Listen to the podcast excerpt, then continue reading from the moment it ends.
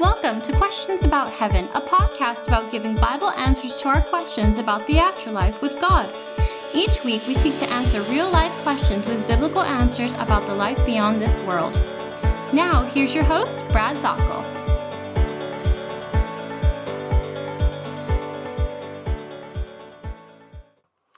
Well, good day to you. This is our second study on the subject of heaven. My name is Brad Zockel, and I'm with Xulon International Bible Institute.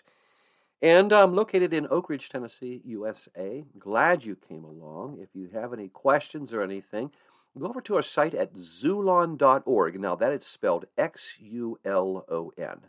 X U L O N dot org. Now, if you'd like to go onto YouTube, we are creating some two minute heaven studies Heaven in Two Minutes, and there will be some other answers for you there to help you out. So, this is a 15 minute broadcast. I hope that you can use this, put in your earphones, uh, your earbuds, and as you're going to work or you are in driving and moving around uh, town, and you can listen to this, and this might help you with what the Bible says about heaven. So, let's get right into it right now. You know something? We've read this numerous times in our life, and we may not have realized the power of this. Matthew chapter 6 and verse 9. And it also repeats it in Luke chapter 11, verse 2. And it says this it's called the model prayer. You pray, Our Father, which art in heaven. Luke 11 says the same thing, Our Father, which art in heaven. So, what is this saying here? First thing, God the Father is in heaven. It's his headquarters. Now, the Jewish uh, custom of the time was to delineate three heavens as they talked about them. You'll see a reference to it in the Bible here and there. Paul in 2 Corinthians mentions this third heaven. So, what are they? Are there really three separate heavens? Well, you put it this way the first heaven, in the Jewish parlance of the day, is the atmosphere. You know, clouds, kites, birds, uh, you have uh, this atmospheric heaven. That's, that's the first one. The second one is the outer space heaven comets, Venus, Jupiter, stars. That's the second heaven. But the reference when we talk about the spiritual, that's called the third heaven. And that's God's headquarters. Simply enough, that's God's headquarters. Now, when we start to study this, there's a lot of mystery about it. Number one, a lot of people are really afraid of the book of Revelation. You might be you're saying, well, that's a little bit too deep. There's a lot of symbology there. There are things that I just don't like or understand.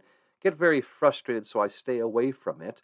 And in that, we stay away from the study of heaven because Revelation really does give you a lot about heaven, too. But you'll also see something. In Revelation chapter 13, it tells you something which is very, very striking, which might be the reason why our generation doesn't know very much about heaven at all. Now, in Revelation, and again, that's in uh, chapter 13, you'll see this the enemy, the satanic forces that are going against Yahweh, uh, going against Jehovah. You might say that in the Western Hemisphere, Yahweh. When he goes against them, he goes into an attack. And if you'll drop down to verse 6, it gives the, the attack of the uh, forces of the uh, satanic armies. And they have a leader which then begins to show what the actual attack against God is. And it says this 13, verse 6 of Revelation beginning to speak blasphemies against God, to blaspheme his name and his dwelling, and those who dwell in heaven. Now, stop right there. You'll find something very striking. In verse 13, verse, uh, verse 6 of chapter 13, it tells you one of the main areas of attack by the uh, satanic forces is to go against God's dwelling, to blaspheme his dwelling. Well, that's heaven.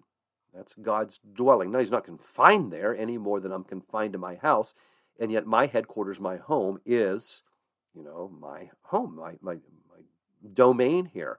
I can go about shopping, I can go to sporting events, I can move about town and go to work, but that's my my dwelling. Okay, so if I'm inviting people in and somebody around town says you do not want to live at Zockel's house, it's an absolute trash heap, it is terrible, then I'm finding out somebody is trying to blaspheme my dwelling.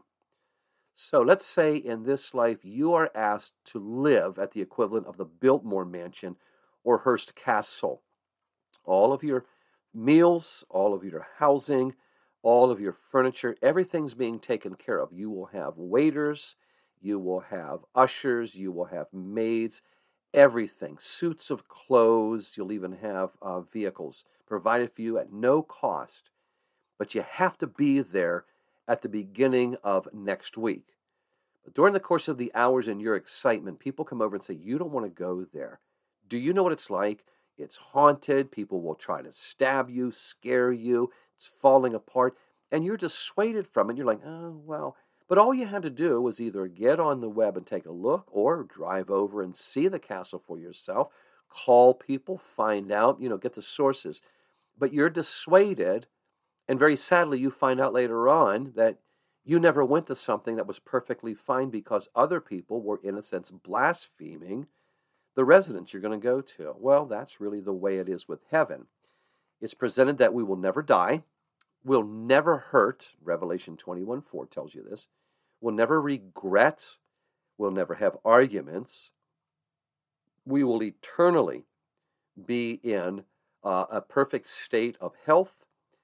And yet, some people say, You don't want to go there. I don't want anything to do. And don't understand why that people would say this. It, this is a very powerful, powerful uh, uh, truths all through the Bible, exactly what's going on. Well, what happens? Well, that's Satan. You know, here's the father of lies. John 8 44 says that. He's the father of lies and he's lying about it. You don't want to live there. It's a terrible place. Or tries to start adding some different odds and ends to it. And people are having a hard time to understand what it's about. Well, that's that blasphemy and that's that attack in Revelation 13 6. Well, what does it have? What is there? Well, I said in Matthew 6, Our Father which art in heaven. He's there. Well, listen to this Revelation 21 3. He is going to dwell with us. In eternity, God the Father will be with us. He says, I will dwell with you, and you will dwell with me. It's an amazing truth. Now, where you want to go, if you have your Bible with you in this study, you want to go to Revelation chapter 21. And as I go over there, uh, you'll find this out. These are the end times. Now, I'm going to give you a fancy word here. Tell your pastor or your youth leader this or your Bible leader. It's called eschatology. And it's the study of the end times. And in the eschatology, and we study Revelation, and through there you see judgments on earth and the end times of the world. But then it says in Revelation 21 1, I saw a new heaven and a new earth, for the first heaven and the first earth had passed away, and the sea was no more. Now, we're going to talk about this in our podcast, and so, uh, you know, we'll get into it, but I want you to understand this. There will be a new heaven. The heaven that people are in right now is a temporary abode, but in the end times, Second Peter tells us that the current heaven and earth will be wiped out and remade. And in that, the truth of that comes out in Revelation 21 1, the, a new heaven and a new earth. And then what it says in verse 3, God speaking, it says, Listen, behold, God's dwelling is with humanity, is with people, is with the believers, and he will live with them. They will be his people, and God himself will be with them and will be their God. Do you realize what do I have here on this one translation? With humanity, number one. Live with them, number two. And he will be with them, number three. Do you get the point here? That God doesn't want to see you at a distance or sit on his throne and look down at you 15 million miles away and just say, live with that. He's not a God that is ambivalent toward your feelings or is uncaring about your hurts here on earth. He is constantly wanting your love and he loves you so much. You know that John 3:16. He loved the world so much he gave his only begotten son. Whoever believes in this Jesus will not perish, have everlasting life. Now with this God says, "Oh, I have things ready. I'm readying them for you you couldn't even imagine what we have." 1 Corinthians chapter 2 and verse 9 tells you this. It says, Eye has not seen, nor ear heard, nor has it even entered into the heart of man, like the imaginations of men or the thought process of men, the things that God has prepared for those who love him.